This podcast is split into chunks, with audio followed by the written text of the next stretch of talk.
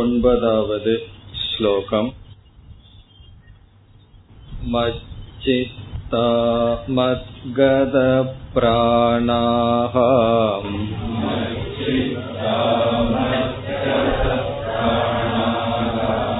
போதயந்த பரஸ்பரம்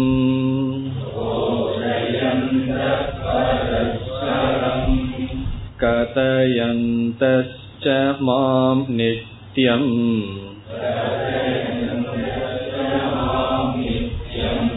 துஷ்யந்தி ச ரமந்தி ச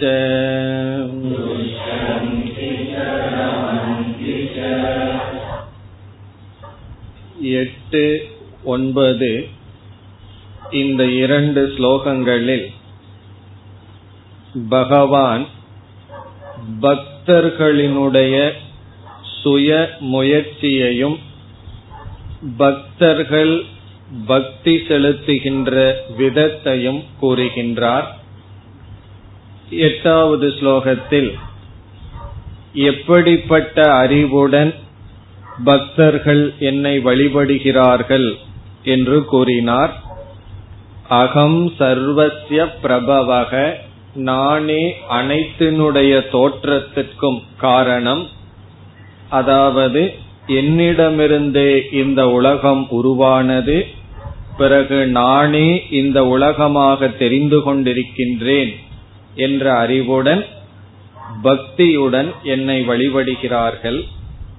பிறகு அவர்களுடைய காலம் அல்லது சாதனைகள் எப்படி இருக்கின்றது என்றால் மச்சித்தாக, என்னையே அவர்கள் நினைத்து கொண்டிருக்கிறார்கள். மத்கத பிராணாக, அவர்களுடைய இந்திரியங்களும் வாழ்க்கையும் எனக்காகவே இருக்கின்றது. பிறகு என்னுடைய அறிவை, என்னுடைய தத்துவத்தை பரஸ்பரம் போதயந்தக, அவர்கள் பகிர்ந்து கொண்டிருக்கிறார்கள். என்னுடைய பெருமையையே அவர்கள் பேசிக் கொண்டிருக்கிறார்கள். அவர்களுடைய பேச்சானது என்னை பற்றியதாகவே இருக்கின்றது. இவ்விதம் மகிழ்ந்து கொண்டு பக்தர்கள் பக்தி செலுத்திக் கொண்டு வருகிறார்கள் என்று இந்த இரண்டு ஸ்லோகத்தில் பக்தர்களை பற்றியும் பக்தி பிரகாரத்தை பற்றியும் பகவான் பேசினார். இனி அடுத்த இரண்டு ஸ்லோகங்களில் பக்தர்களுக்கு பகவான் எப்படி அனுகிரகம் செய்கிறார் என்று தன்னுடைய அனுகிரகத்தினுடைய பிரகாரத்தை, பிரகாரம்னா முறை, தான் எப்படி பக்தர்களுக்கு அனுகிரகம் செய்கின்றேன் அதை பகவான் கூறுகின்றார். பத்தாவது ஸ்லோகம். தேஷாம் சததயுக்தானாம்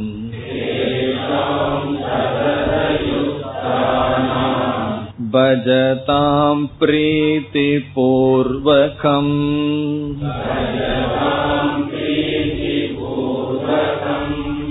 ததாமி புத்தி யோகம் தம்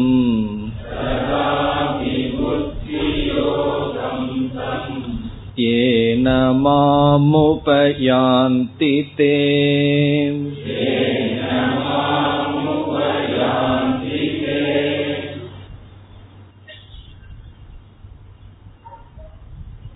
பக்தர்களுக்கு பகவான் என்ன தருகின்றார், அவர்களுக்கு நான் எதை கொடுக்கின்றேன் என்று இங்கு பகவான் குறிப்பிடுகின்றார்.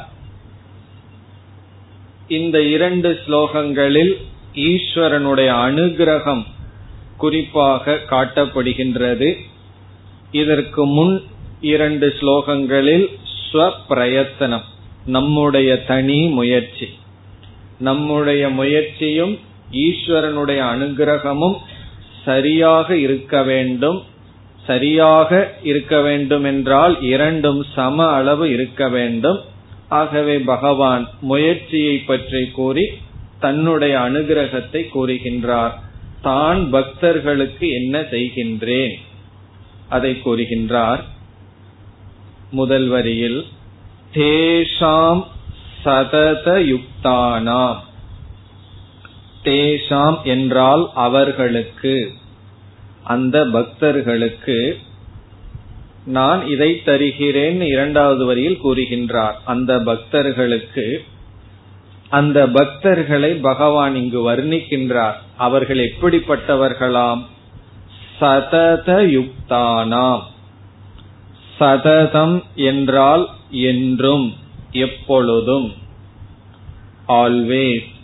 யுக்தாகா என்றால் பொருந்தியவர்கள், என்றும் பொருந்தியவர்கள். அதுதான் இதனுடைய பொருள். இதனுடைய தாத்பர்யம் என்னவென்றால், சங்கரர் கூறுகின்றார், நிவிருத்த சர்வ பாக்ய ஏஷனானாம் அப்படின்னு சொல்றார். நிவிருத்த சர்வ பாக்ய என்றால் எல்லா வெளி விஷயங்களில் இருக்கின்ற ஆசைகளிலிருந்து நீங்கியவர்கள். நிவிருத்த சர்வ பாக்ய ஏஷனானாம். ஏஷனா என்றால் ஆசை. எல்லா ஆசைகளிலிருந்து இவர்கள் நிவிருத்தி அடைந்துள்ளார்கள். அதனால் என்ன ஆச்சுன்னா, ஈஸ்வரன் மீது அவர்கள் நிலைத்துள்ளார்கள்.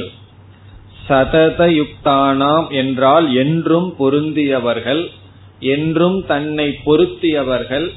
ஈஸ்வரனிடம் நம்முடைய மனதை பொருத்த வேண்டுமென்றால் அந்த மனம் வெளியிருந்து விடுதலை அடைந்திருக்க வேண்டும். ஆகவே சங்கரர் கூறுகிறார், இந்த பக்தர்களுடைய மனம் வெளி விஷயத்திலிருந்து எடுக்கப்பட்டு விட்டது. ஆகவே ஈஸ்வரன் மீது பொருந்தி உள்ளது. சததயுக்தானாம் என்றும் பொருந்திய மனதை, உறுதியான மனதை உடைய இந்த பக்தர்களுக்கு. பிறகு அடுத்த சொல்லும் மீண்டும் பக்தர்களை பகவான் வர்ணிக்கின்றார். பஜதாம் பிரீதி பூர்வகம். பஜதாம் என்றால் வழிபடுபவர்களுக்கு, என்னை நாடுபவர்களுக்கு, என்னை வழிபடுபவர்களுக்கு. இப்படிப்பட்டவர்களுக்கு இதை தருகிறேன்னு இரண்டாவது வரியில சொல்றார். இப்ப பஜதாம் பக்தர்களுக்கு, என்னை வழிபடுபவர்களுக்கு. நாம் எவ்வளவோ பேரை நாடுகின்றோம், அவரை நாம் வழிபடுகின்றோம். வழிபடுகின்றோம் என்றால் அவருக்காக காத்திருக்கின்றோம், செயல் செய்கின்றோம். ஒவ்வொருவரு ஒவ்வொருவருக்காக நாம் செய்கின்ற செயலில் ஏதோ ஒரு சுயநலம் இருக்கும். அவரிடம் நாம் இவ்விதம் நடந்து கொண்டால் எனக்கு ஒரு பிரயோஜனம் இருக்கும் என்று ஏதோ ஒரு எதிர்பார்ப்புடன் தான் நாம் மற்றவர்களோடு இணக்கம் வைத்து கொண்டெல்லாம் இருக்கின்றோம். அப்படி ஈஸ்வரன் மீது மக்கள் பக்தி செலுத்துகிறார்கள் என்றால் கண்டிப்பாக ஒரு எதிர்பார்ப்பு இருக்க வேண்டும். அதனாலதான் ஒருவர் கோயிலுக்கு சென்றால் முதலில் என்ன கேட்பார்கள் தெரியுமோ? உனக்கு என்ன வேண்டுதல் என்று கேட்பார்கள். அதனுடைய அர்த்தம் என்னன்னா, உனக்கு ஏதாவது வேண்டுதல் இருந்தால்தான் போகணும். உனக்கு ஒரு வேண்டுதல் இல்ல, எல்லாம் நல்லா ஸ்மூத்தா போயிட்டு இருக்குன்னா எதுக்கு கோயிலுக்கு போய் பகவான டிஸ்டர்ப் பண்ற? காரணம் என்ன? எல்லாம் நல்லா போயிட்டு இருக்கே. இப்படி மக்களுடைய எண்ணம். ஆகவே ஈஸ்வரனை நாம் வழிபட வேண்டும் என்றால் அதற்கு ஏதாவது ஒரு காரணம் இருந்தாக வேண்டும். இங்கு பகவான் கூறுகின்றார், இந்த பக்தர்கள் என்னை வழிபட என்ன காரணம்? பிரீதி பூர்வகம். பிரீதி என்றால் அன்பு, பக்தி. பிரீத்தி தான் காரணம். பிரீத்தி என்றால் ஒரு மகிழ்ச்சி, ஒரு அன்பு தான் காரணம், வேறு எந்த காரணமும் இல்லை. பிரீத்தி பூர்வகம் என்றால் அன்பு பூர்வகம். பகவான் மீது ஒரு அன்பை அவர்கள் கண்டு கொண்டுள்ளார்கள், வேறு எந்த காரணமும் இல்லை. சில செயலுக்கு காரணம் அதுவேதான். கிளைமேட் ரொம்ப நல்லா இருக்கு, ஈவினிங் நம்ம வந்து வாக் போலாம், அப்படியே கொஞ்சம் நடக்கலாம் அப்படின்னு நடக்கிறோம். அப்போ ஒருவர் வந்து கேட்கிறார், நீங்கள் என்ன எங்கு செல்கிறீர்கள்? நம்ம என்ன நினைச்சிட்டு போயிருக்கோம்? வாக்கிங் போலாம் அப்படின்ட்டு வெளியே போயிருக்கோம். நம்ம என்ன பதில் சொல்லுவோம்? நான் நடக்கலான்ட்டு நடக்கிறேன்னு சொல்லுவோம், அல்லது வாக்கிங் போறோம்னு சொல்லுவோம். வேற ஏதாவது கடையிலிருந்து வாங்கிட்டு வர்றதுக்கோ எதுக்கும் என்ன செஞ்சாகணும்? அதுக்கும் வாக்கிங் தான் போகணும். இப்ப இதுக்கு வாக்கிங் போறதுக்கும் அதுக்கு என்ன வித்தியாசம்னா, நடத்தல் ஒரு காரியத்துக்காக நடத்தல்ங்கிறது வேற, நடத்தலுக்காக நடத்தல்னு ஒண்ணு இருக்கு. அதே போல பகவான் மீது பக்தி செலுத்துவது ஒரு காரியத்துக்காக இருக்கலாம் அல்லது பக்திக்காக இருக்கலாம். சில சமய குழந்தைகளோட நம்ம பேசி கொஞ்சிட்டு இருக்கோம், அது என்னன்னா அதுலயே ஒரு மகிழ்ச்சி இருக்கு, அதற்கு மேல வந்து வேறொரு எதிர்பார்ப்பு கிடையாது. அதனாலதான் இங்கு சொல்கின்றார் பகவான், அவர்கள் என் மீது பக்தி என்ற உணர்வை அடைந்துள்ளார்கள். அதான் பிரீதி பூர்வகம் பஜதாம், என் மீது உள்ள பக்தியினால் அவர்கள் என்னை வழிபடுகிறார்கள். பிறகு அவர்கள் என் மீது மனதை பொருந்தியவர்களாக இருக்கிறார்கள். இவ்வளவு தூரம் பக்குவப்பட்ட பக்தர்களுக்கு நான் என்ன கொடுக்கின்றேன்? இனி இரண்டாவது வரியில் பகவான் சொல்றார், இந்த பக்தர்களுக்கு நான் என்ன கொடுக்கின்றேன்? பகவான் என்ன கொடுக்கிறாராம்? ததாமி. ததாமி அப்படின்னு சொன்னா நான் கொடுக்கின்றேன். ததாமினா கொடுக்கிறேன். பகவான் சொல்றார், நான் கொடுக்கின்றேன், இந்த பக்தர்களுக்கு நான் கொடுக்கின்றேன். என்ன கொடுக்கின்றேன்? புத்தி யோகம் தம். தம் என்றால் அந்த புத்தி யோகம், அந்த புத்தி யோகத்தை நான் அவர்களுக்கு கொடுக்கின்றேன். புத்தி யோகம் என்றால் என்ன? இங்கு புத்தி யோகம் என்றால் ஆத்ம ஞானம், சம்யக் தர்சனம் என்று எழுதுகிறார் சங்கரர். சம்யக் தர்சனம்னா சரியான அறிவு, ஆத்ம ஞானம். புத்தி யோகத்தை நான் கொடுக்கின்றேன், ஆத்ம ஞானத்தை நான் கொடுக்கின்றேன், அவர்களுக்கு உண்மையை பற்றிய அறிவை நான் கொடுக்கின்றேன். பகவானிடம் சென்றால் எதை வேண்டுமானாலும் பெறலாம். மேக்சிமம் பெற வேண்டியது என்னன்னா இந்த ஆத்ம ஞானம் தான். மீதியெல்லாம் அவ்வப்பொழுது நம்ம போய் பிரார்த்தனை பண்ணி பெற்றுட்டு வந்தாலும் அவைகளை நம்மளே வேண்டான்னு ஒரு காலத்துல ரிஜெக்ட் பண்ணிடுவோம். எதை போய் பகவான் கிட்ட வேணும் வேணும்னு அழுது கேட்டு வாங்கிட்டு வர்றோமோ அத பகவான் கொடுத்துருவார். காரணம் என்ன? இவ்வளவு தூரம் அழுகிறானேன்னு சொல்லி கொடுத்துருவார். அதற்கப்புறம் என்ன பண்ணுவோம்? அத வேண்டான்னு நம்மளே விட்டுட்டு மீண்டும் போய் வேற வேணும்னு கேட்டுட்டு இருப்போம். பிறகு எதை கேட்டால் அதை பெற்ற உடனே ஒரு திருப்தி வருமோ அல்லது இனிமேல் கேட்கணுங்கிறதே வராதோ, அந்த கடைசியான லட்சியம் ஆத்ம ஞானம். இங்க பகவான் சொல்றார், அந்த ஆத்ம ஞானத்தை நான் தருகின்றேன். அப்ப நமக்கு ஏதாவது ஆத்ம ஞானம் வந்திருந்ததுன்னு வச்சுக்குவோமே, கற்பனை தான், அப்படி வந்திருந்ததுன்னு அது யார் கொடுத்தது? அதுவும் பகவான் கொடுத்தது தான். ராமகிருஷ்ணர் ஒரு உதாரணம் சொல்லுவார். டார்ச்ச கையில வச்சிட்டு இருக்கான் ஒருத்தன், எல்லாத்தையும் பார்த்துட்டு இருக்கான். அவனை பார்க்கணும் அப்படின்னா யாருடைய அனுகிரகம் வேணும்னா அவனே அந்த லைட்ட அவன் பக்கம் திருப்பி காமிச்சாதான் நம்ம வந்து அவனை பார்க்க முடியும். அப்படி பகவான் சொல்றார், இந்த உண்மை அறிவை நான் கொடுக்கின்றேன். இது ஆத்ம ஞான விஷயத்துல மட்டுமல்ல, ஏதாவது விஷயத்துல நமக்கு எப்பாவது ஒரு சரியான அறிவு வந்திருந்தா அதை யார் கொடுத்திருக்கின்றார்? இங்க பகவான் சொல்றார், நான் கொடுத்திருக்கின்றேன், நான் கொடுக்கின்றேன். இந்த இடத்துல ஆத்ம ஞானத்தையே பகவான் சொல்றார், ஆத்ம ஞானத்தை நான் கொடுக்கின்றேன். பிறகு அடுத்த கேள்வி என்ன வரலாம்? யாருக்கு இந்த ஆத்ம ஞானம் வேணும்? எவ்வளவோ கஷ்டங்கள் இருக்கு, இந்த ஆத்ம ஞானத்தை வச்சுட்டு நான் என்ன பண்ணலாம்? அதனால நான் எதை அடைவது? எப்பொழுது பார்த்தாலும் நம்மளுடைய புத்தி எதை கேட்கும் தெரியுமோ? இதனால நான் எதை அடைவேன், இதனால எனக்கு என்ன பிரயோஜனம், அப்படியே புத்தி கேட்டுட்டு இருக்கும். ஆகவே பகவான் சொல்றார், இந்த ஞானத்தின் மூலமாக பக்தர்கள் யாரை அல்லது எதை அடைகிறார்கள்?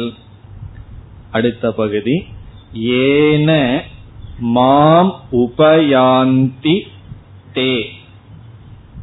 தே என்றால் அந்த பக்தர்கள், தே அவர்கள், அந்த பக்தர்கள் ஏன, ஏன என்றால் எந்த இந்த ஆத்ம ஞானத்தினால், ஏன என்றால் எதனால், இங்கு எதனால்னா ஏன புத்தி யோகேன எந்த இந்த ஆத்ம ஞானத்தினால் மாம் என்னை உபயாந்தி அடைகிறார்கள், இந்த ஆத்ம ஞானத்தினால் அவர்கள் என்னை அடைகிறார்கள். அப்படின்னு என்ன அர்த்தம்? பகவான் வந்து ஆத்ம ஞானத்தை நான் கொடுக்கிறேன் அதனால என்னை அடைகிறார்கள் சொன்ன என்ன அர்த்தம்? பகவான் தன்னையே கொடுக்கின்றார் அப்படின்னு அர்த்தம். தன்னையே அவர் பக்தர்களுக்கு நான் கொடுக்கின்றேன் என்று பொருள். ஏன எந்த ஆத்ம ஞானத்தினால் என்னை அடைகிறார்கள். இந்த இடத்துல மாம் என்னை அப்படிங்கிறதுக்கு என்ன அர்த்தம் என்றால் ஆத்மாவிலிருந்து வேறுபடாத பிரம்ம தத்துவமான ஒரு பொருளை அல்லது பிரம்ம தத்துவத்தை, தன்னிடமிருந்து வேறுபடாத பிரம்ம தத்துவத்தை, ஆத்ம அபின்ன பிரம்ம தத்துவம் மாம் என்று பொருள். ஆத்ம அபின்னம்னா நம்மிடமிருந்து வேறுபடாத நம்முடைய உண்மையான சொரூபமான ஆத்ம தத்துவத்தை அல்லது பிரம்ம தத்துவத்தை அவர்கள் அடைகிறார்கள். அப்ப பகவான் என்ன சொல்லி இருக்கின்றார் இந்த ஸ்லோகத்தில்? இவ்விதம் பக்தி செலுத்துபவர்கள் ஆரம்பத்திலிருந்து படிப்படியாக முன்னேறி கடைசியில் அவர்கள் என்னை அடைய உபாயமான ஆத்ம ஞானத்தை கொடுக்கின்றேன் என்று கூறினார். இனி இதே கருத்தை பகவான் அடுத்த ஸ்லோகத்திலும் விளக்குகின்றார். பதினோராவது ஸ்லோகம். தேஷாமேவானுகம் பார்த்தம்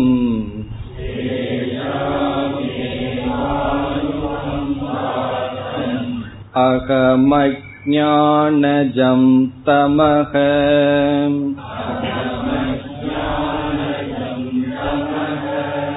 நாசயாம்யாத்மபாவஸ்த.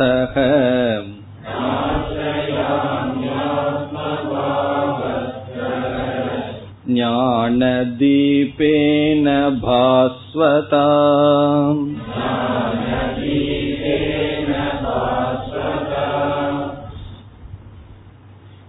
சென்ற ஸ்லோகத்தில் கூறிய ஒரு கருத்து இங்கு விளக்கப்படுகின்றது.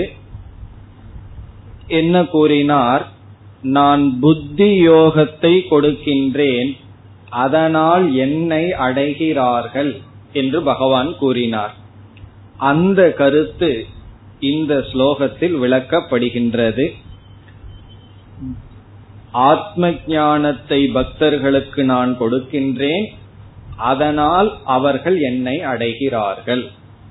எப்படி விளக்கப்படுகிறது என்றால், நாம் வாழ்க்கையில் எதை அடைந்தாலும் அது இழக்கத்தக்கதாகவே இருக்கின்றது. எதை நம்ம அடைந்தாலும் அது அடையப்பட்டது என்றால் ஒரு காலத்தில் இழக்கப்படும். அது அறிவாகலாம், செல்வமாகலாம், சரீரமே ஆகலாம். இந்த சரீரத்தை கொண்டுதான் எல்லாம் அடைஞ்சிட்டு இருக்கோம். இந்த சரீரத்தையே ஒரு காலத்துல நம்ம அடைஞ்சோம், பிறகு என்ன ஆகிறோம்? ஒரு காலத்துல இந்த உடலை இழந்துறோம். அதே போல மனம் என்று எதை நாம் அடைகின்றோமோ அது இழக்கப்படுகின்றது. நான் சொர்க்கத்துக்கு போறேன்னா அதுவும் அடையப்பட்டால் இழக்கப்படும். அப்படி என்றால் பகவானை நம்ம அடைஞ்சோம்னா அடைந்த பகவானிலிருந்தும் நாம் பிரிந்துதானே ஆக வேண்டும், அங்கும் இழப்புதானே என்ற சந்தேகம் நமக்கு வரலாம். அதற்கு பதில் இங்கு இருக்கின்றது. இப்ப பகவானை நம்ம அடைஞ்சாலும் அது அடையப்பட்டதனால் இழக்கப்படும். அப்ப என்ன நியதி? எதையெல்லாம் நாம் அடைகின்றோமோ அதை இழந்துதான் ஆக வேண்டும்.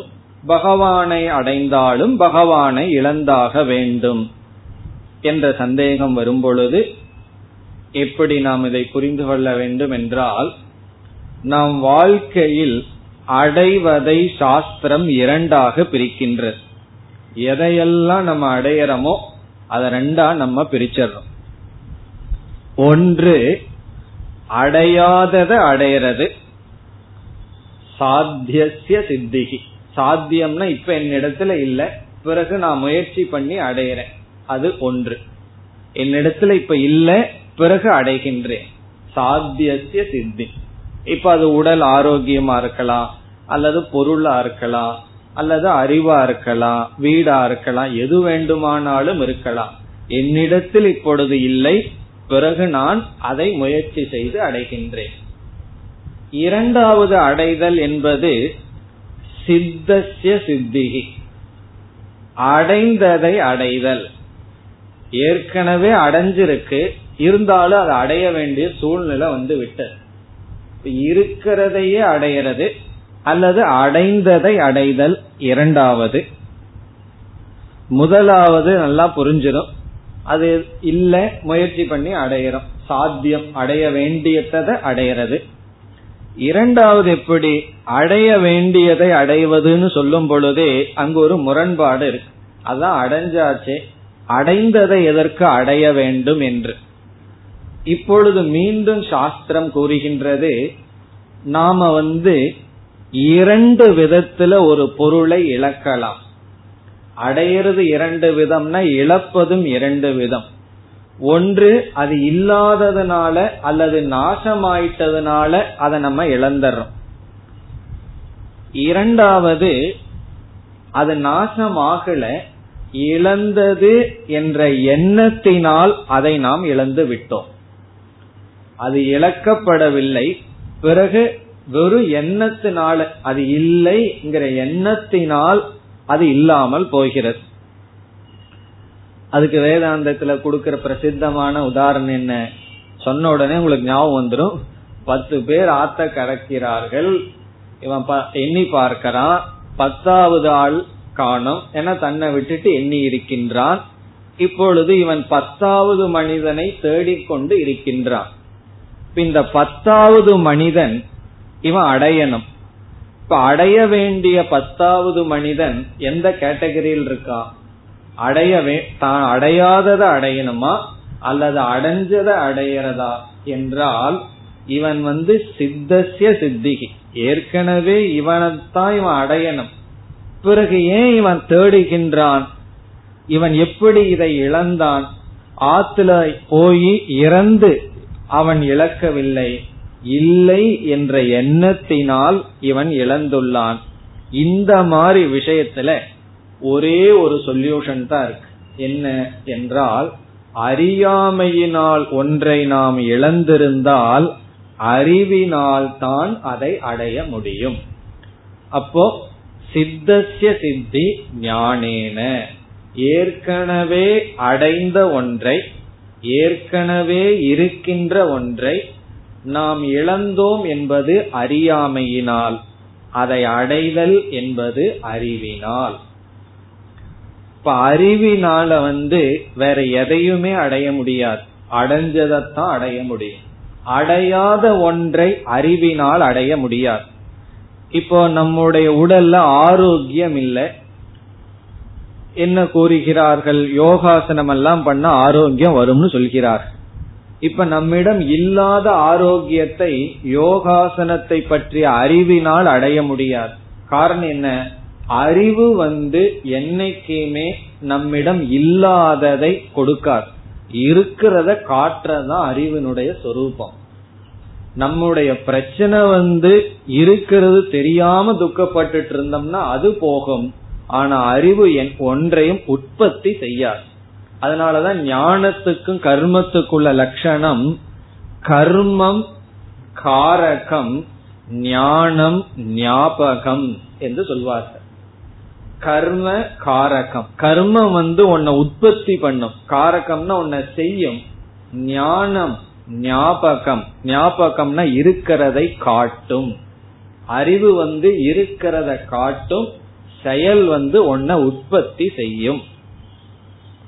இப்பொழுது ஈஸ்வர பிராப்தி கர்மத்தினால நடக்குமா ஞானத்தினால நடக்குமா என்பது கேள்வி. நம்ம ஈஸ்வரனை உற்பத்தி பண்ணி அந்த ஈஸ்வரனை அடையிறோமா அல்லது ஏற்கனவே இருந்துட்டு இருக்கிற ஈஸ்வரனை தெரிஞ்சுக்கிறதுனால அடைகின்றோமா என்றால், இந்த ஸ்லோகத்துல பகவான் சொல்றார், நான் என்னை அடைதல் அல்லது ஈஸ்வரனை அடைதல் என்பது என்னவென்றால் அவர்களுக்கு நான் ஞானத்தை கொடுக்கின்றேன், என்னை பற்றிய அறிவை கொடுக்கின்றேன். அதை எப்படி பகவான் சொல்றார், என்னை பற்றிய அறியாமையை நான் நீக்குகின்றேன். அவர்கள் அவர்களுக்கு வந்து என்னுடைய உண்மையான தன்மை மறைந்திருந்தது, அந்த அறியாமையை நான் நீக்குகின்றேன், அதுதான் நான் செய்கின்ற செயல் என்று பகவான் ஈஸ்வர பிராப்தி இஸ் ஈக்வல் டு ஈஸ்வர ஞானம் அப்படின்னு சொல்றார். அதாவது ஈஸ்வரனை அடைதல் அல்லது பிரம்மத்தை அடைதல் என்பது பிரம்மத்தை அறிதல். இப்ப பிரம்ம பிராப்தி இஸ் ஈக்வல் டு என்ன சொன்னோம், பிரம்ம ஞானம்னு சொன்னோம். இனி அடுத்தது பிரம்ம ஞானம்ங்கிறது என்னன்னு சொல்லலாம், பிரம்மத்தை பற்றிய அஜ்ஞான நிவர்த்தி, பிரம்மத்தை பற்றிய அல்லது இறைவனை பற்றிய அறியாமை நீங்குவது, பிரம்மத்தை பற்றிய அல்லது ஈஸ்வரனை பற்றிய ஞானம். அந்த ஞானம் ஏவ பிராப்திகி, ஞானமேவ பிராப்திகினா அந்த அறிவே அடைவிக்கின்றது. ஒருவர் வந்து மெட்ராஸுக்கு போகணும்னு பிளைட்ல வெளிநாட்டுல இருந்து வர்றார், அது சென்னையில வந்து வந்து விட்டுடுது. அவரு சொல்றார், இல்லையே நான் பிசினஸுக்கு மெட்ராஸுக்கு எல்லாம் போகணும்னு சொல்லி கஷ்டப்பட்டுட்டு இருக்கார்.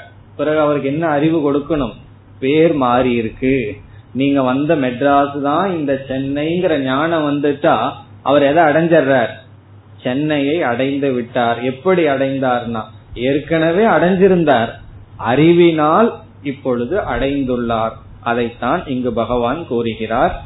இதுல என்ன நம்ம இங்கு புரிந்து கொள்ள வேண்டும் என்றால், அறிவினால எதை அடைய முடியுமோ அதை அறிவினாலதான் அடைய முடியும், செயலினால எதை அடைய முடியுமோ அதை செயலினால் தான் அடைய முடியும்.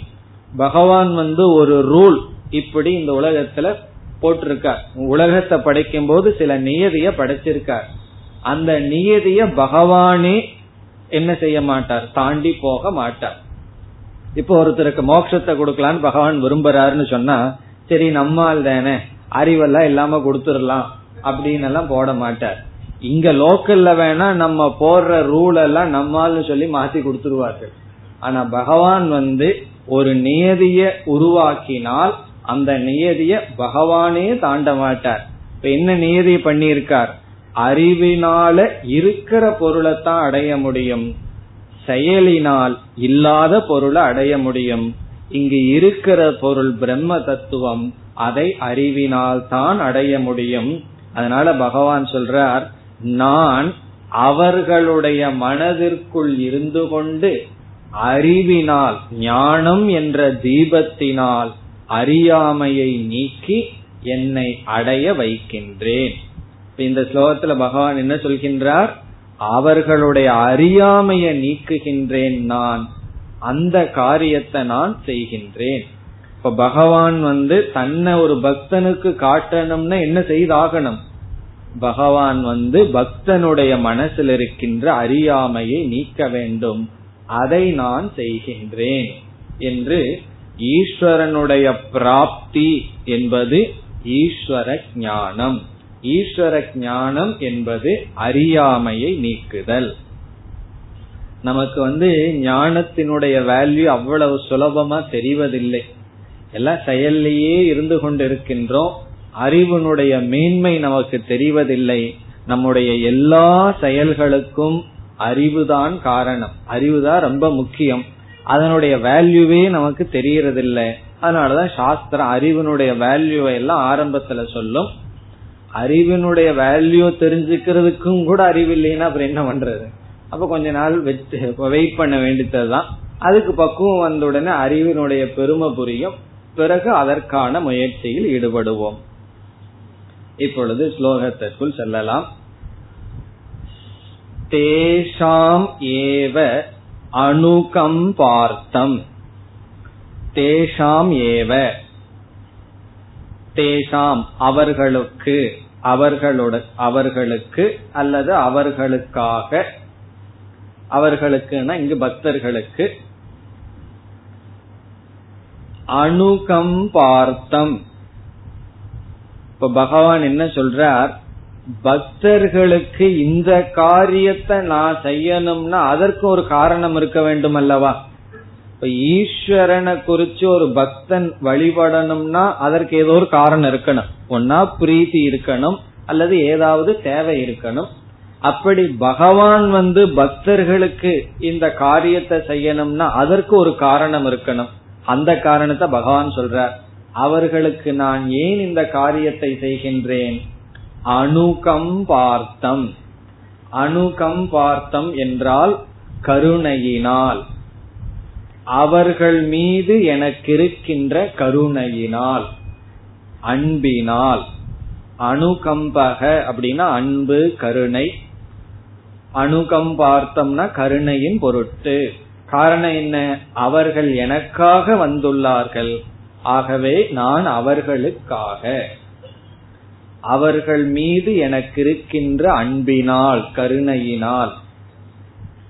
நம்ம வந்து பகவானை நோக்கி எவ்வளவு படி எடுத்து வைக்கிறோமோ அதை விட பத்து படி பகவான் நமக்கு முன்னாடி எடுத்து வைப்பார் என்றெல்லாம் பக்தர்கள் கூறுவார்கள். அதத்தான் இங்க பகவான் சொல்றார், அவர்களுடைய அவர்கள் மீது எனக்கு இருக்கின்ற கருணையினால் ஈஸ்வரனாகிய நான். இந்த இடத்துல அகம்னா நான், ஈஸ்வரனாகிய நான் என்ன செய்கின்றேன், அஜ்ஞானஜம் தமக நாசயாமி. நாசயாமி நான் நாசம் செய்கிறேன், அழிக்கின்றேன் அப்படின்னு சொல்றார் பகவான். அவர்கள் மீது எனக்கு இருக்கின்ற கருணையினால் நான் நாசயாமி நாசம் செய்கிறேன். எதை நாசம் பண்றார், அஞ்ஞானஜம் தமக அறியாமையிலிருந்து தோன்றிய இருளை. தமகன இருள், அஞ்ஞானஜம் என்றால் அறியாமையிலிருந்து தோன்றிய இருளை நாசயாமி நான் அழிக்கின்றேன். இந்த இடத்துல இருட்டை அழித்தல் என்றால் என்ன, நிவாரயாமி நீக்குகிறேன் அப்படின்னு அர்த்தம். நாசயாமின்னு சொன்னா நிவாரயாமி நிவாரணம் பண்றேன், நீக்குகிறேன் அர்த்தம். இருட்ட போய் அழிக்கிறதுன்னு என்ன அர்த்தம், இருளை நீக்குதல். நான் இருளை நீக்குகின்றேன். இங்கு வந்து பொதுவாக அறியாமையத்தான் இருளுக்கு உதாரணமாக சொல்வார்கள். சாதாரணமா இருளுக்கு எதை உதாரணமா சொல்லுவார்கள், அறியாமையை உதாரணமாக சொல்வார்கள். காரணம் என்ன, இருட்டுல ஒன்னும் தெரியாது, அறியாமையினாலும் ஒன்னும் தெரியாது. ஆனா இந்த இடத்துல பகவான் என்ன செய்துள்ளார், அறியாமையினுடைய விளைவு அதை இருளுக்கு உதாரணமாக சொல்கின்றார், தமசுக்கு உதாரணமாக சொல்கின்றார். பொதுவா அஞ்ஞானமும் தமசும் ஒன்றாக சொல்லப்படும். ஆனா இந்த இடத்துல பகவான் தமக என்று சொல்வது இருள் என்று எதை ஒப்பிடுகிறார் என்றால் அறியாமை அல்ல, அறியாமையினுடைய விளைவான மோகம். மோகம் என்றால் மித்யா ஞானம், தப்பான அறிவு. அறியாமையினுடைய விளைவு மோகம். கயிற்றினுடைய அறியாமையினுடைய விளைவு என்ன, பாம்பு. கயிற்று அறியாமையில பார்க்கும்போது பாம்பா பார்க்கிறோம். அப்படி மோகத்தை இங்கு பகவான் தமக என்ற சொல்லி குறிப்பிடுகிறார். அந்த தமஸ் எப்படி வந்தது, அஞ்ஞானஜம். ஜம்னா தோன்றியது, அஞ்ஞானஜம்னா அறியாமையில் தோன்றியது. அறியாமையில் தோன்றிய மோகத்தை நான் அழிக்கின்றேன், மோகம் என்கின்ற இருளை நான் நீக்குகின்றேன். இனி அடுத்த கேள்வி, பகவான் எங்க அமர்ந்து கொண்டு இந்த வேலையை செஞ்சிட்டு இருக்கார்? இந்த வேலையை பகவான் எங்கேயோ உட்கார்ந்து செஞ்சிட்டு இருப்பார். எந்த இடத்துல உட்கார்ந்து கொண்டு நம்ம மனசுக்குள்ள இருக்கிற அறியாமையை நீக்கிட்டு இருக்கார் என்று நம்ம பகவான பார்க்கணும் அல்லவா. பகவான் சொல்றார், நான் இந்த வேலையை எங்க இருந்து பண்ணிட்டு இருக்கேன் அப்படின்னு சொல்றார். ஆத்ம பாவஸ்தஹ. இங்கு ஆத்மா என்ற சொல்லுக்கு பொருள் அந்த கரணம், நம்முடைய மனசு. ஆத்மபாவஸ்தகன நம்முடைய மனதிற்குள்ளேயே அமர்ந்து கொண்டு. இப்ப பகவான் எங்க ஒளிஞ்சிருக்காரா? நம்ம மனசுக்குள்ளேயே ஒளிஞ்சு கொண்டு என்ன பண்ணிட்டு இருக்கார்? நம்ம மனதில் இருக்கின்ற அறியாமையை, இருளை நீக்குகின்றார்.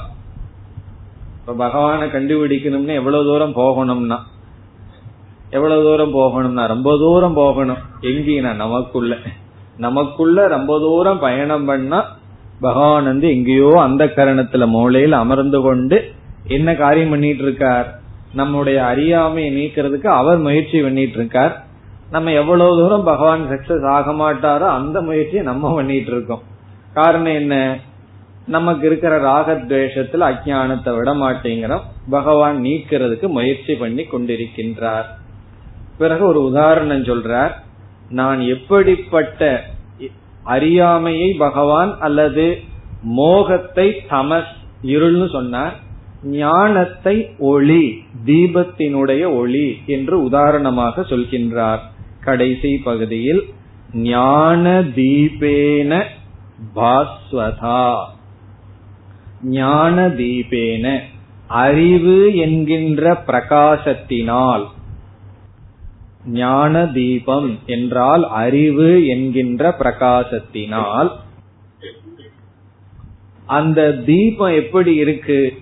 பாஸ்வதா, பாஸ்வதான ஒளிர்ந்து கொண்டிருக்கின்ற, நல்லா சுடர்விட்டு இருக்கின்ற அர்த்தம். பாஸ்வதான சுடர்விட்டு எரிகின்ற ஞானம் என்கின்ற அறிவினா, ஞானம் என்கின்ற பிரகாசத்தினால், ஞானம் என்கின்ற தீபத்தினால்.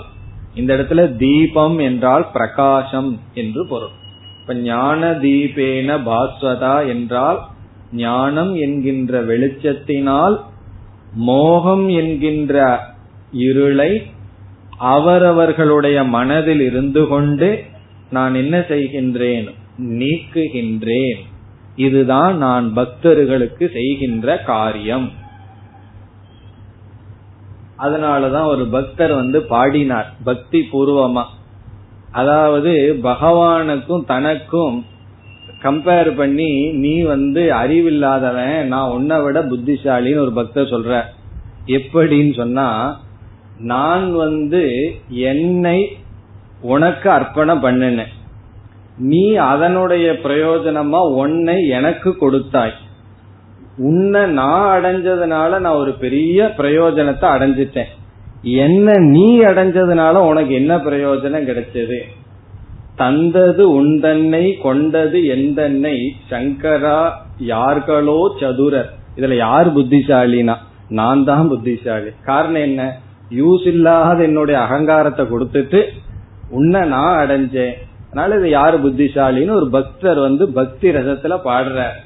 அதத்தான் இங்க பகவான் சொல்றார், நான் அவர்களுடைய அந்தக்கரணத்திலிருந்து ஞானத்தை கொடுக்கின்றேன். இப்ப இந்த இடத்துல சங்கராச்சாரியார் என்ன செய்கின்றார்? தன்னுடைய விளக்கத்தில் மற்ற சில உதாரணங்களை சொல்றார். காரணம் என்ன? இங்க வந்து தீபத்தில் இருக்கின்ற பிரகாசம் அல்லது தீப பிரகாசத்தை பகவான் உதாரணமா சொன்னார். வேறு சிலதெல்லாம் உதாரணமாக சொல்லி சில சாதனைகளை எல்லாம் நமக்கு காட்டுகின்றார். அதனால அதையும் நம்ம பார்ப்போம். இதோட ஸ்லோகம் முடிந்தது. சங்கரர் வேறு சில கற்பனை செய்கின்றார். என்னென்னு பார்ப்போம். முதல்ல இங்க என்ன கற்பனை செய்யப்பட்டுள்ளது என்றால், மோகம் என்பது தமசுக்கு உதாரணமாக சொல்லப்பட்டது. மோகம் இஸ் ஈக்வல் டு இருள் இங்க சொல்லப்பட்டது. பிறகு ஆத்ம ஞானம் இஸ் ஈக்வல் டு தீப பிரகாசம். இந்த ரெண்டு தான் இங்க சொல்லப்பட்டது. மேற்கொண்டு சிலதை நம்ம பார்ப்போம். இந்த ரெண்டு என்ன? அது மறந்து விடலையே. அறியாமை அல்லது இருள் என்பது மோகத்திற்கு உதாரணமாக பேசப்பட்டு, இந்த மோகம் என்ற இருளை பிரகா தீபத்தினுடைய ஒளி என்ற ஞானத்தினால் நீக்குகிறேன்னு சொன்னார். பிறகு தீபத்தில் இருக்கிற சிலதெல்லாம் எடுத்துட்டு சங்கரர் ஒப்பிடுகிறார். என்னன்னு ஒப்பிடுகிறார்? இப்ப தீபம் எரியணும்னு சொன்னா அதற்கு எண்ணெய் தேவைப்படும்.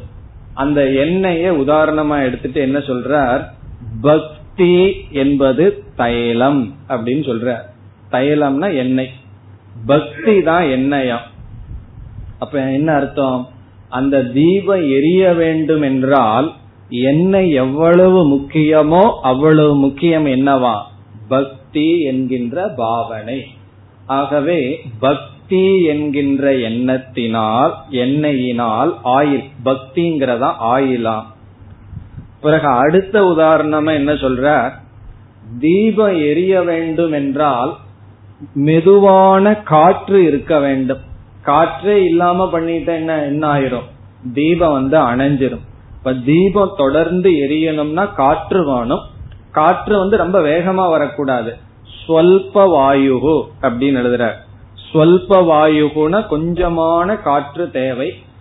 அந்த காற்றை எதற்கு உதாரணமா எடுத்துக்கொள்கிறார், தீவிர முமுக்ஷுத்துவம், தீவிரமான முமுக்ஷுத்துவம் என்கின்ற ஸ்வல்ப வாயு.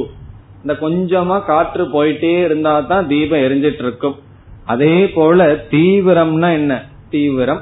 முமுக்ஷுத்துவம் என்றால் ஈஸ்வரனை அடையணும் என்கின்ற இச்சை, விருப்பம்.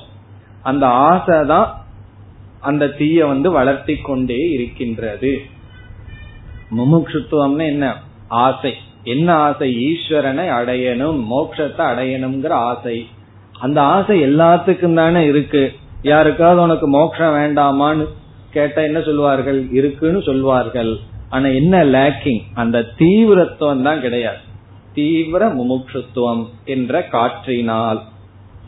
பிறகு அடுத்த கம்பேரிசன் என்ன பண்ற, தீபம் வந்து எரியணும்னு சும்மா அப்படியே எரியாது, அதற்கு ஒரு திரி தேவைப்படுகிறது. வர்த்தி, வர்த்தினா திரி. அது என்னவா, அந்த காலத்துல எல்லாம் திரி தேவை. இப்ப எல்லாம் கேஸ் ஸ்டவ் பார்த்தா திரி எல்லாம் வந்து எரிஞ்சிட்டு இருக்கு. அந்த காலத்துல இருக்கிற தீபங்களுக்கெல்லாம் திரி தேவைப்படுகிறது. அந்த திரி என்ன அப்படின்னு சொன்னா, எதுல வந்து இந்த ஞானம் நிக்கும், அந்த சுடர் வந்து எதுல நிக்கும்னா திரியில நிக்கிதான். அப்படி என்ன, எதற்கு உதாரணம் சொல்றார், தவம், தபக. தவந்தான் திரி. அப்படின்னா என்னன்னா, தவ வாழ்க்கை இருக்கிற வரைக்கும் தான் அந்த தவத்தின் மீதுதான் ஞானம் நிக்கும். போக வாழ்க்கைக்கு ஒருத்தன் போக ஆரம்பிச்சிட்டான்னா என்ன ஆகும், ஞானமும் சரி உன்னை விட்டு போயிட்டு வரன்ட்டு போயிடும். இப்ப இந்த தவம்ங்கிறத திரியாக சொல்கின்றான். விதவிதமான சாதனையை இங்க சொல்ற, விதவிதமான தவம் என்கின்ற திரியினால் அதுலதான் இந்த ஞானமே நிக்குமாம். பிறகு இந்த தீபத்தை வந்து ரொம்ப வேகமா காற்று அடிக்கிற இடத்துல வச்சிருந்தா என்ன ஆகும், என்னதான் திரி எல்லாம் இருந்தாலும் கூட அணைந்து விடும். அப்ப இந்த தீபத்தை பாதுகாக்க வேண்டும். எதிலிருந்து, வேகமான காற்றிலிருந்து பாதுகாக்க வேண்டும். அதே சமயம் காற்று வேணும். அந்த காற்றுவை எதற்கு உதாரணமா சொன்னார், ஆசைக்கு உதாரணமா சொன்னார். ஈஸ்வரனை அடைய வேண்டும்ங்கிற ஆசை காற்று. ஆனால் இந்த காற்று அதிகமா இருந்ததுன்னு வச்சுக்கோமே, தீபம் அணைஞ்சிடும். ஆகவே இங்க என்ன உதாரணம்னா, நிவாத அபவரக்கம். நிவாத அபவரக்கம்னா அந்த மூடி பாதுகாக்கிறது. நாலு சைடு கண்ணாடி எல்லாம் போட்டெல்லாம் பாதுகாப்பார்கள் அல்லவா, அப்படி பாதுகாத்தல் என்பது என்னவா, நம்முடைய இந்திரியங்களை வெளி விஷயங்களிலிருந்து விலக்கி கொள்ளுதல். சித்த நிவர்த்திகி, சித்தத்தினுடைய நிவர்த்தி, இந்திரியத்தினுடைய மனதினுடைய வெளி விஷயத்திலிருந்து விலக்கி கொள்றதாம். அப்படி கொண்டோம்னா என்ன ஆகும்னா, நம்ம வந்து எந்த விதமான வெளி தூண்டுதலிலிருந்தும் பாதிக்கப்பட மாட்டோம். அப்ப என்ன பண்ணணும், இங்க என்ன கற்பனை பண்ற என்றால், இந்த ஞானம்ங்கிற பிரகாசத்தினால தமஸ் என்கின்ற மோகம் போகும், அதுல சந்தேகம் இல்ல. ஆனா அந்த ஞானம் எதுல நிக்கும், தவத்துலதான் நிக்கும். இந்த ஞானத்தை பாதுகாக்கணும்னா இந்திரிய ஒழுக்கங்கள் எல்லாம் இருக்கணும். பிறகு இந்த தீபம் எரிஞ்சிட்டே இருக்கணும்னா பக்திங்கிற உணர்வு, சாதனை இருக்க வேண்டும். பிறகு தீவிர முமுட்சுத்துவம் எதுவரைக்கும் இருக்கணும், அந்த பிரம்மத்தை அடைஞ்சு ஞானத்துல நிலை பெறும் வரை இந்த முமுட்சுத்துவம் இருக்க வேண்டும் என்று வேறு சில கருத்துக்களோடு சங்கரர் இங்கு ஒப்பிட்டார். பிறகு இந்த ரெண்டு ஸ்லோகத்தினுடைய சாரம் என்ன என்றால், நான் பக்தர்களுக்கு ஆத்ம ஞானத்தை தருகின்றேன். அந்த ஆத்ம ஞானத்தை நான் ஏன் தருகின்றேன்?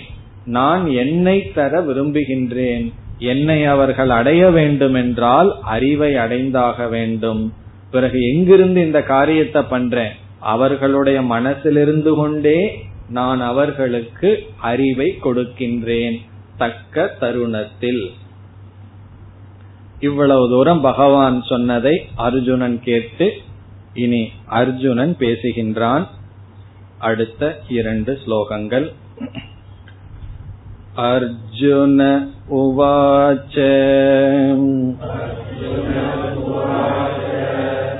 பரம் பிரம்ம பரம் தாம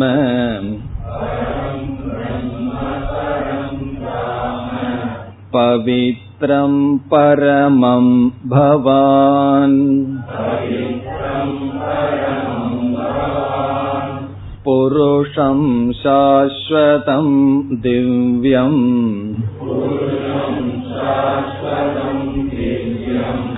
ஆதிதேவமஜம் விபும்.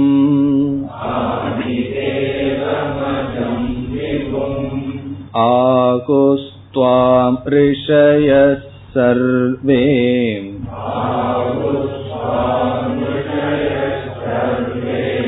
தேவர்ஷிர் நாரதஸ்ததா.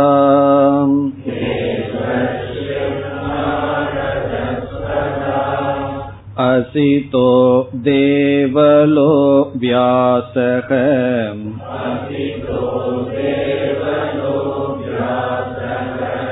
ஸ்வயம் சைவ ப்ரவீஷி மே.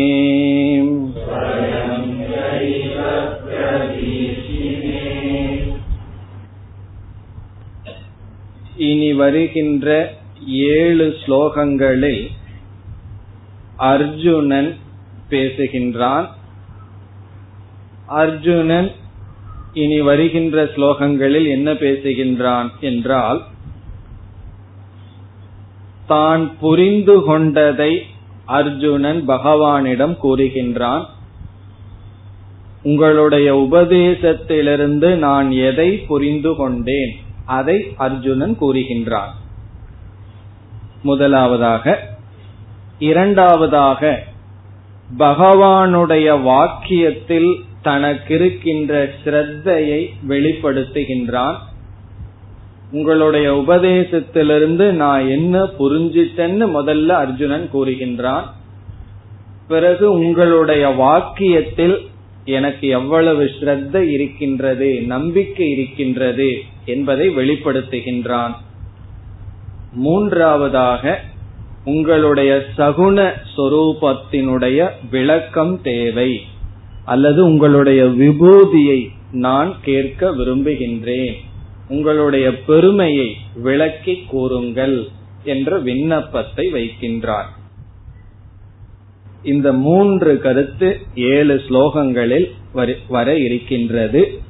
அதாவது பகவான் இவ்வளவு பத்தாவது அத்தியாயத்தில் இதுவரை உபதேசத்தை கேட்டு தான் என்ன புரிந்து கொண்டேன் அதை கூறி, இரண்டாவதாக பகவானுடைய வாக்கியத்தில் தன்னுடைய பாவனை என்ன, ஸ்ரத்த எந்த அளவுக்கு இருக்கிறது என்பதை கூறி, பிறகு உங்களுடைய பெருமையை எடுத்து விளக்குங்கள் என்று இறுதியாக விண்ணப்பம் விடுகின்றான். ஒரு நிலையில் இவ்விதம் மாணவன் ஆசிரியரிடம் சொல்வது அவசியம்தான். காரணம் என்னவென்றால், பகவான் உபதேசம் செய்து கொண்டே போயிட்டு இருக்கார். அர்ஜுன எந்த நிலையில இருக்கான்னு எப்படி பகவானுக்கு தெரியும்? கேட்டுட்டு இருக்கானா, சரி ஏதோ பாவம் சொல்லிட்டு இருக்க, சொல்லி முடியட்டும் அப்படின்னு ஏதோ பகவானுக்காக அவர் சொல்றாரு பாவம்னு கேட்டுட்டு இருக்கானா, அல்லது உண்மையிலேயே எந்த அளவுக்கு சிஷ்யன் புரிஞ்சிருக்கான் அது எப்படி குருவுக்கு தெரியும்னா, இப்ப அவ்வப்போது சிஷ்யன் என்ன பண்ணணும், குருவிடம் இவ்வளவு தூரம் நான் புரிந்துள்ளேன் என்று தன்னுடைய மனதை சொல்லணும். சில பேர்த்துக்கு வந்து குருவுக்கெல்லாம் அது தெரியாதா அப்படிங்கிற சந்தேகம் வரும். குருவுக்கு தெரியாது. காரணம் என்ன? அவர் வந்து இனி ஒருத்தருடைய மனசுல என்ன ஓடிட்டு இருக்குங்கிற வித்தையெல்லாம் படிச்சவர் அல்ல. அதாவது மிருகங்கள் தான் உடம்புக்கு சரியில்லைன்னா போய் சொல்லாது டாக்டர் கிட்ட எனக்கு இந்த இந்த ப்ராப்ளம் இருக்குன்னு சொல்லி. ஆனா ஒரு நம்ம போறோம்னு வச்சுக்குவோமே டாக்டர் கிட்ட போனோம்னா என்ன சொல்லுவோம்? இதெல்லாம் எனக்கு பிரச்சனைன்னு டாக்டர் கிட்ட சொல்லுவோம். அப்படி சில பேர்த்துக்கு என்ன என்னம்னா குருன்னா எல்லாம் தெரிஞ்சிருக்கணும்னு நினைச்சு அவருக்கு தான் தெரியுமே நான் என்ன சொல்றது அப்படின்ட்டு இருப்பார்கள். அப்படி அல்ல, குருவுக்கு வந்து ஒண்ணுமே தெரியாது, சிஷ்யர்கள் மனசுல என்ன ஓடிட்டு இருக்குன்னு. அதனாலதான் சில சமயம் சந்தோஷமா கிளாஸ் எடுக்க முடியுது. காரணம் என்ன? அவங்க என்ன வீட்டு பிராபலத்தை நினைச்சிட்டு இருக்காங்களோ தெரியாம இருக்கிறதுனாலதான் ஏதோ சந்தோஷமா உற்சாகமா கிளாஸ் வேற எடுத்துட்டு இருப்பார். அப்படி தெரியாம இருக்கிறது நல்லது. இதனால என்னன்னா முதல்ல என்ன சொல்லணும், நான் எந்த நிலையில இருக்கேன்னு தன்னை வெளிப்படுத்தணும். ரெண்டாவது வந்து உங்களுடைய வாக்கியத்துல எனக்கு எவ்வளவு நம்பிக்கை இருக்குங்கிறதும் வெளிப்படுத்தி ஆகணும்.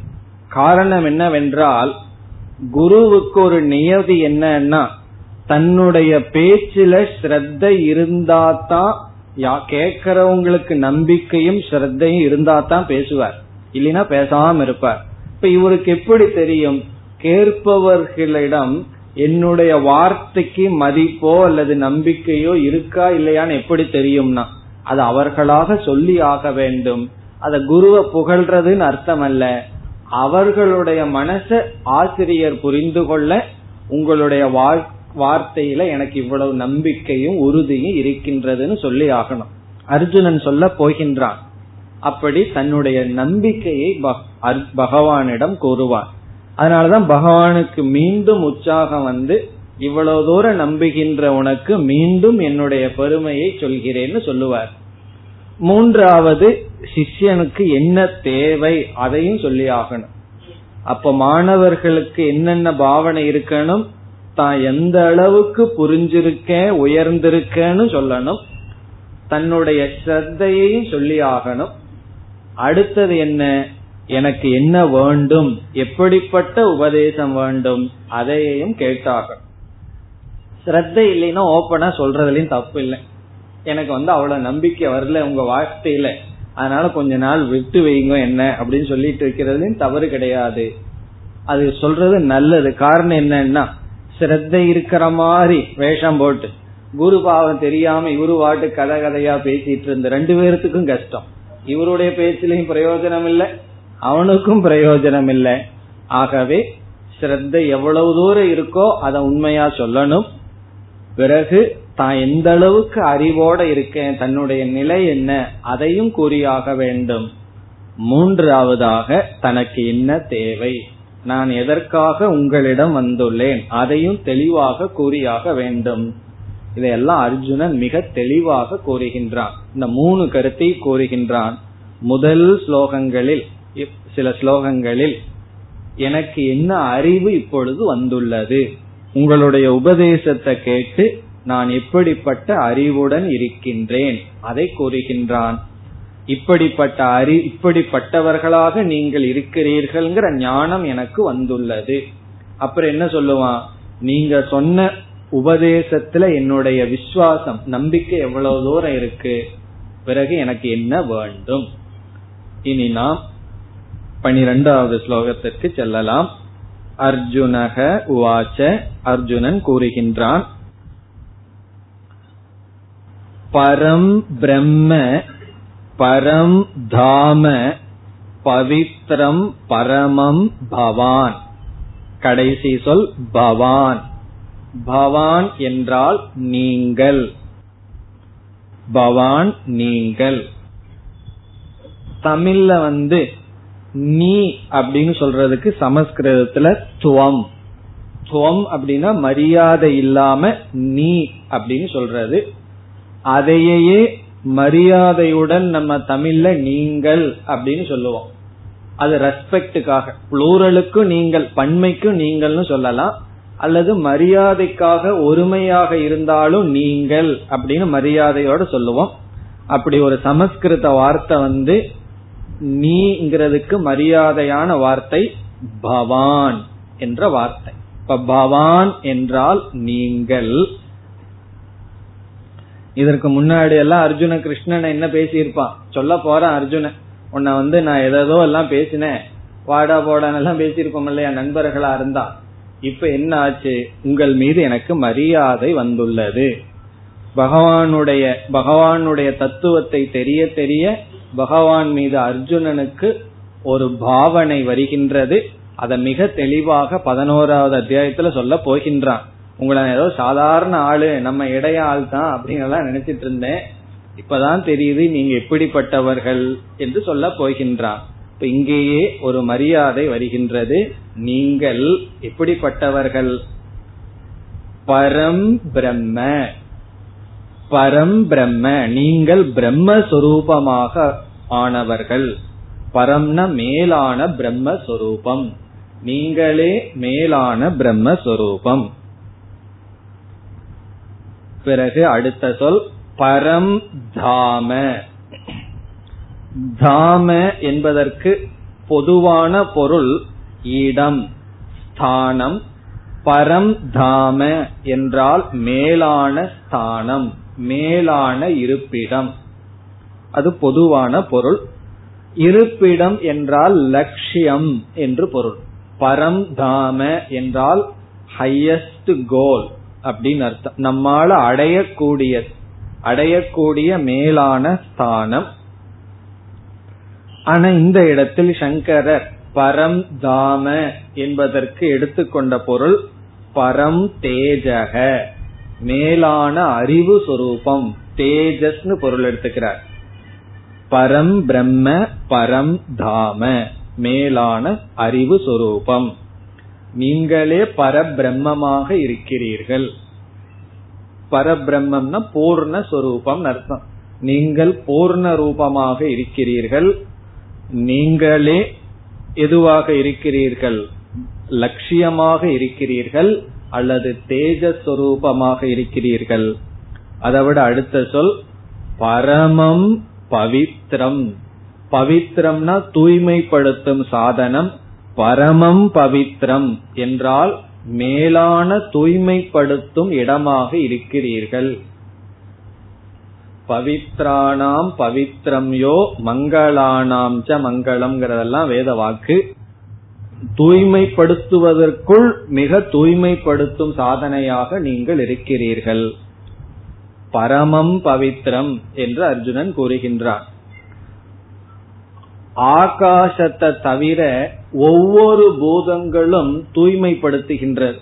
இப்ப ஏதாவது பொருள் ஒரு வாசனை சரியில்லைன்னா நம்ம என்ன செய்யறோம், காற்றுல கொஞ்ச நேரம் வெஜின்னு சொல்லுவோம், தண்ணியில தூய்மைப்படுத்துவோம், பிறகு பூமியில தூய்மைப்படுத்துவோம். சோப்பெல்லாம் என்ன தத்துவம்னா பூமியை தூய்மைப்படுத்துகின்றது. அப்படி ஒவ்வொரு பூதங்களுக்கும் தூய்மைப்படுத்துற சக்தி இருக்கு. பிருத்திவி, பிறகு நீர், நெருப்பு. நெருப்புல சிலதெல்லாம் தூய்மைப்படுத்துவோம். அப்படி ஒவ்வொரு பூதங்களும் தூய்மைப்படுத்துகிறது. பிறகு கங்கை முதலிய நீர்களெல்லாம் நம்மை தூய்மைப்படுத்துகிறது. ஆனா இது வந்து பரமம் பவித்ரம், தூய்மைப்படுத்துவைகளுக்கு எல்லாம் தூய்மைப்படுத்துவது. காரணம் என்னன்னா அந்தந்த பூதங்களுக்கு தூய்மைப்படுத்துற சக்தியை கொடுக்கிறதே பகவான் தான், ஈஸ்வரன் தான். ஆகவே தூய்மைப்படுத்தும் இடமாக நீங்கள் இருக்கிறீர்கள். மேலும் பகவான் அர்ஜுனன் அர்ஜுனன் பகவானை புரிந்து கொண்டதை கூறுகின்றான். அடுத்த வகுப்பில் தொடரலாம். ஓம் பூர்ணமத பூர்ணமிதம் பூர்ணாத் பூர்ணமுதச்யதே பூர்ணஸ்ய பூர்ணமாதாய பூர்ணமேவாவசிஷ்யதே. ஓம் சாந்தி சாந்தி சாந்தி.